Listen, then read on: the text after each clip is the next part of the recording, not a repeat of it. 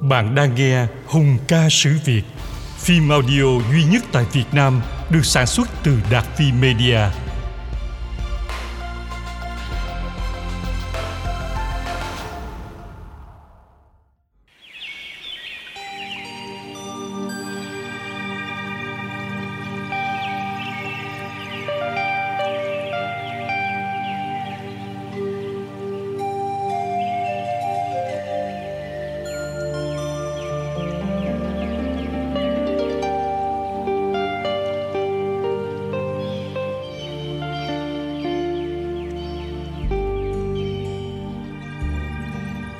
Trái với chúa Trịnh Cương siêng năng, Trịnh Giang lại rất ham chơi.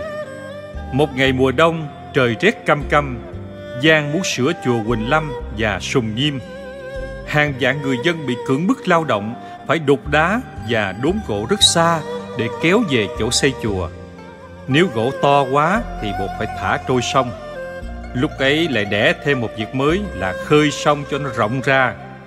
Dân chúng làm lụng ngày đêm không ngơi nghỉ Cày cú chửi. Nếu giết người mà không ở tù, Chắc nãy giờ tao cũng vào bếp kiếm con dao rồi.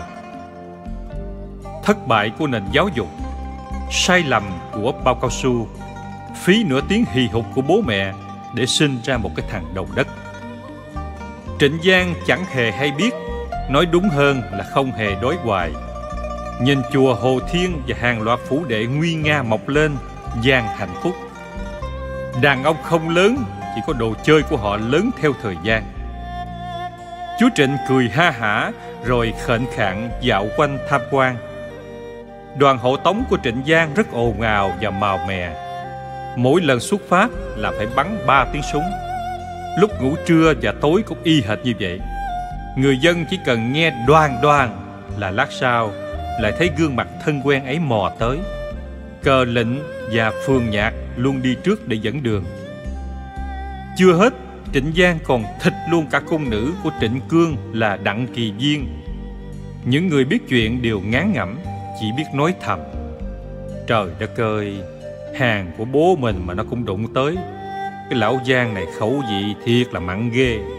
Đến muối biển Đông mà cũng chả suy về Đại Việt Sử Ký Toàn Thư chép rằng dưới thời Trịnh Giang cai trị Dân đói dắt nhau đi xin ăn đầy đường Giá gạo thì tăng giọt Một trăm quan tiền không đổi lấy được bữa no. Dân phần nhiều ăn khoai Đến nỗi có cả người ăn thịt rắn, thịt chuột cho qua ngày. Bệnh tật cả phát, xác chết chồng lên nhau. Xương trắng thì đầy đồng Số người sống sót không đến một phần mười. Khói bếp tiêu điều lạnh lẽo Những nơi sầm uất hóa ra gò đóng.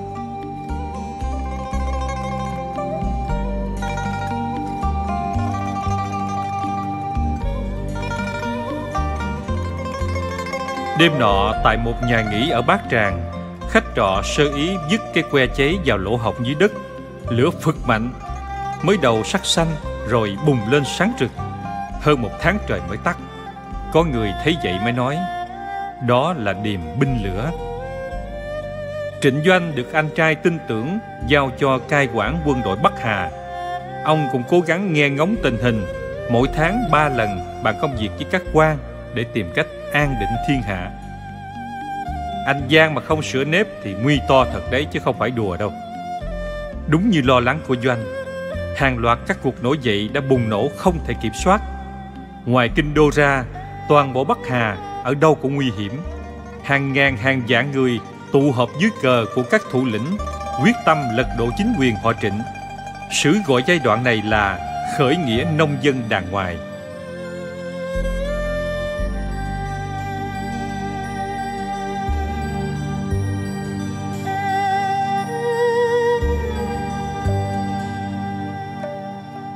Chú còn phải báo cáo với anh làm cái gì nữa? Giết hết.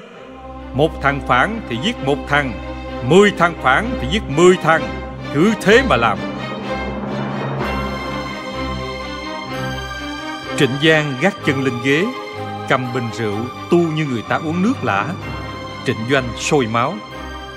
Anh giết hết, Thì còn dân đâu mà cai trị? Tao chả quan tâm. Rồi phẩy tay cho Doanh lui. Chàng trai hậm hực quay ra, Đi thẳng một mạch về doanh trại. Nhưng những ngày sau đó Tin tức dồn dập bay về Phủ Liêu Cũng khiến Giang hơi chột dạ.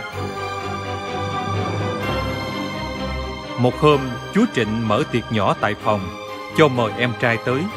Trịnh Giang rót rượu. Hôm bữa, anh hơi nóng, Chú bỏ qua nha. Anh có mấy việc muốn hỏi đây? Trịnh Doanh nói, Anh đợi em một chút. Rồi lôi trong tay áo một tờ giấy để lên bàn. Xem đi, Rồi mình nói chuyện. Giang đắn đo một lúc rồi cầm lên.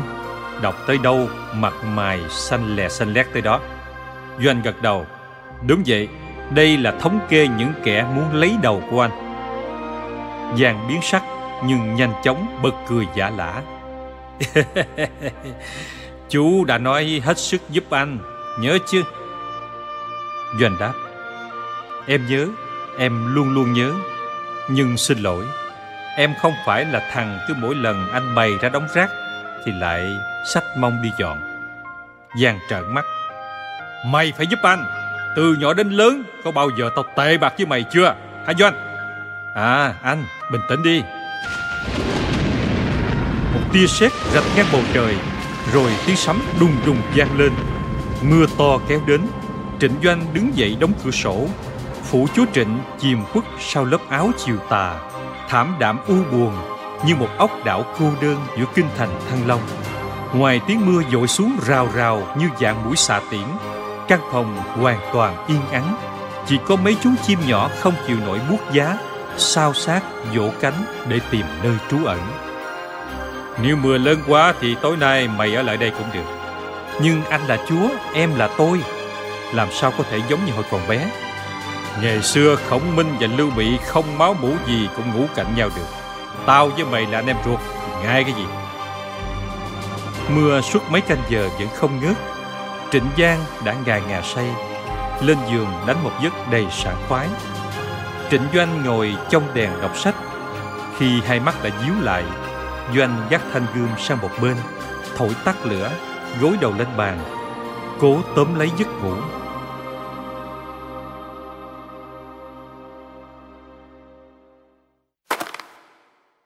Tiếng động nhỏ nhưng kỳ dị, Khiến Doanh hé mắt. Một lưỡi dao thò qua khe cửa sổ, Cố gắng đẩy thanh chắn. Doanh nín thở, Khẽ đưa tay dưới lấy thanh gươm, Rút ra khỏi vỏ, Rồi âm thầm ghé sát cửa sổ. Chết đây! Doanh quát lớn, rồi đâm mạnh vũ khí. Một tiếng phập khô khốc, Máu phun ra thành dòi. Cánh cửa sổ chấn động. Ba bốn lưỡi dao khác chọc vào phòng. Trịnh Doanh nhảy lùi ra sau Đạp mạnh lên giường. Anh Giang dậy đi Có thích khách kìa Trịnh Giang nghe hai tiếng thích khách Làm mồ hôi toát ra như tắm. Cơn buồn ngủ cũng nhanh chóng tan biến Hốt quảng như chó nghe tiếng Exeter Giang lắp bắp. Làm sao? Làm sao bây giờ? Vệ sĩ đâu rồi? Trịnh Doanh mở toan cửa chính bước ra Trừ tên bị đâm chết đang nằm dưới đất, Bọn thích khách gồm bốn tên mặc đồ đen. Một gã nói, Chúng ta tới để giết tên ác tặc Trịnh Giang. Người giết gươm và tránh ra thì khỏi chết. Nghĩa quân sẽ không giết người vô tội. Sấm sét nhán lên, sôi rõ lưỡi dao công dúc dắt bên hông đội sát thủ. Trịnh Giang sợ đến cứng đờ, Không dám tưởng tượng cảnh thứ vũ khí rùng rợn kia xẻ vào lóc da cắt thịt. Mưa rơi mỗi lúc một nặng hạt. Trịnh danh lúc này đã ướt đẫm đầu tóc, áo quần, quay sang nhìn anh. Giang khẩn khoản, giọng như miếu cứu anh! Doanh không nói gì, ném gươm đi, rồi lặng lẽ đứng tránh sang một bên. Gã thích khách cười. có như vậy chứ? Phải như vậy chứ? Giang ngã khuỵu xuống vì tuyệt vọng. Nhưng ngay khi gã vừa tiến tới để lấy mạng tên chúa bất tài, Trịnh Doanh nhanh như cắt trượt xuống, Dùng chân hất thanh gươm lên, Đâm mạnh từ sau lưng ra trước ngực gã, Giết chết ngay lập tức. Ba sát thủ thấy đồng đội tử nạn Liền xông tới dây đánh. Dù vậy, bản thân Trịnh Doanh võ công cao cường, Nên dẫu bị tấn công tới tấp Vẫn tạm thời trụ được. Anh chạy đi! Để em lo cho.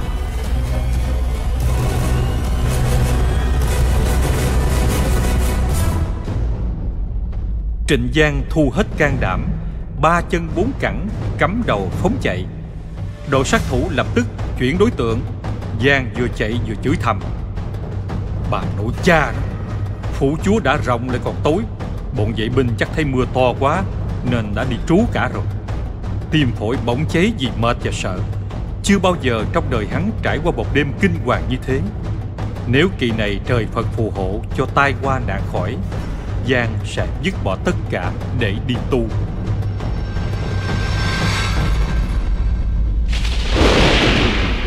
Bỗng một tia sét chói lòa giáng thẳng xuống. Trịnh Giang hét lớn rồi ngã giật ra dãy đành đạch.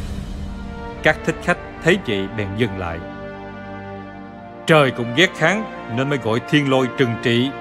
Lên cơn co giật, Sùi bọt mép như thế này, Có sống cũng không bằng chết. Đi thôi. Họ nhìn nhau gật đầu rồi treo tường, đu cây tan biến trong bóng đêm. Trịnh Doanh bấy giờ rượt đến đã không còn thấy ai. Doanh đau lòng nhìn Giang, Người ngợm cháy xém, Áo quần rách bươm, Mắt trợn ngược. Phải lấy khúc cây đưa vào mồm anh trai để khỏi bị cắn lưỡi. Sau cái ngày bị xét đánh, Trịnh Giang hôn mê cả tuần. Khi tỉnh dậy, đã không còn chút tỉnh táo nào nữa. Suốt ngày, Giang cứ lang thang, thơ thẩn, Hát vu vơ.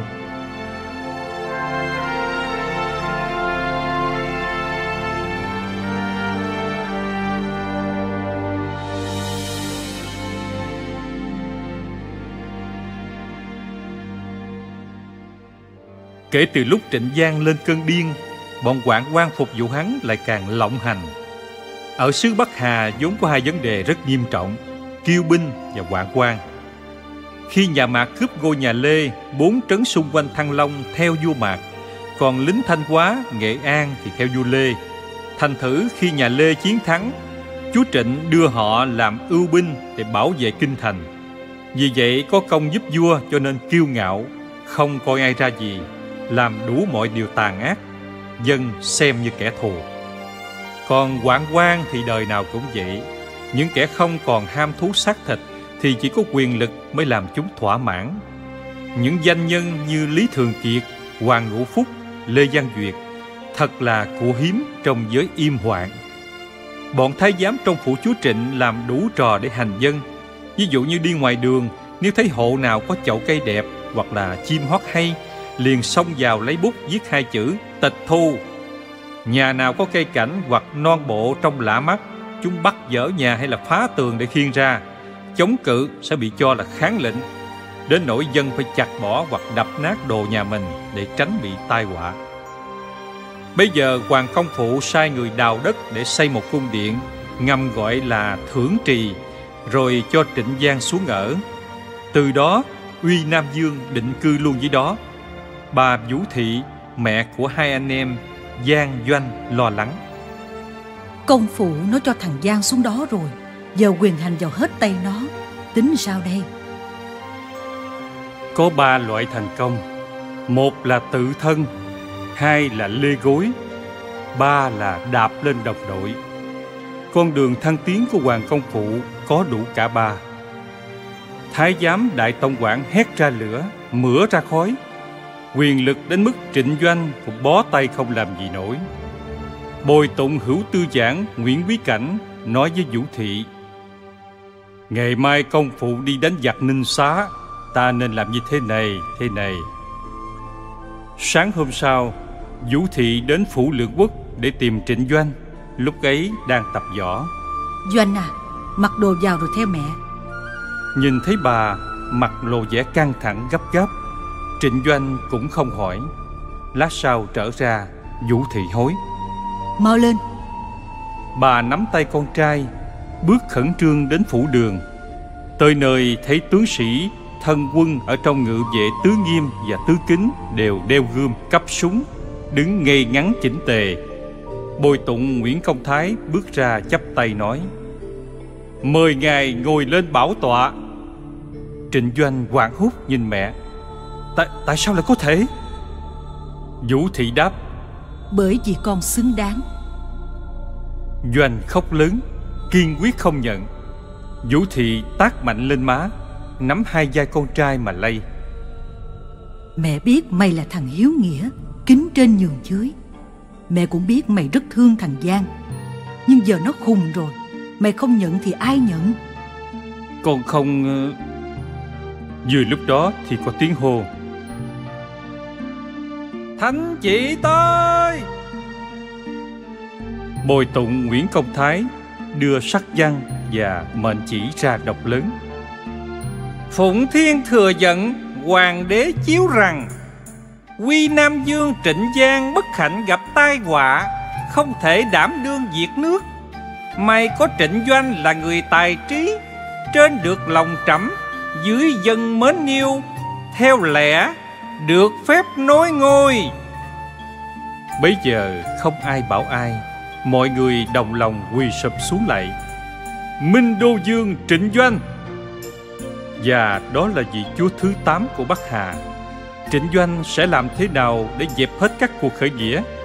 Khi mà ngoài kia là những tay hảo hán vô cùng lợi hại Đã đi vào sử sách như Nguyễn Danh Phương, Hoàng Công Chất, Nguyễn Hữu Cầu Và đặc biệt là một anh hùng có biệt danh Thiên Nam Đế Tử.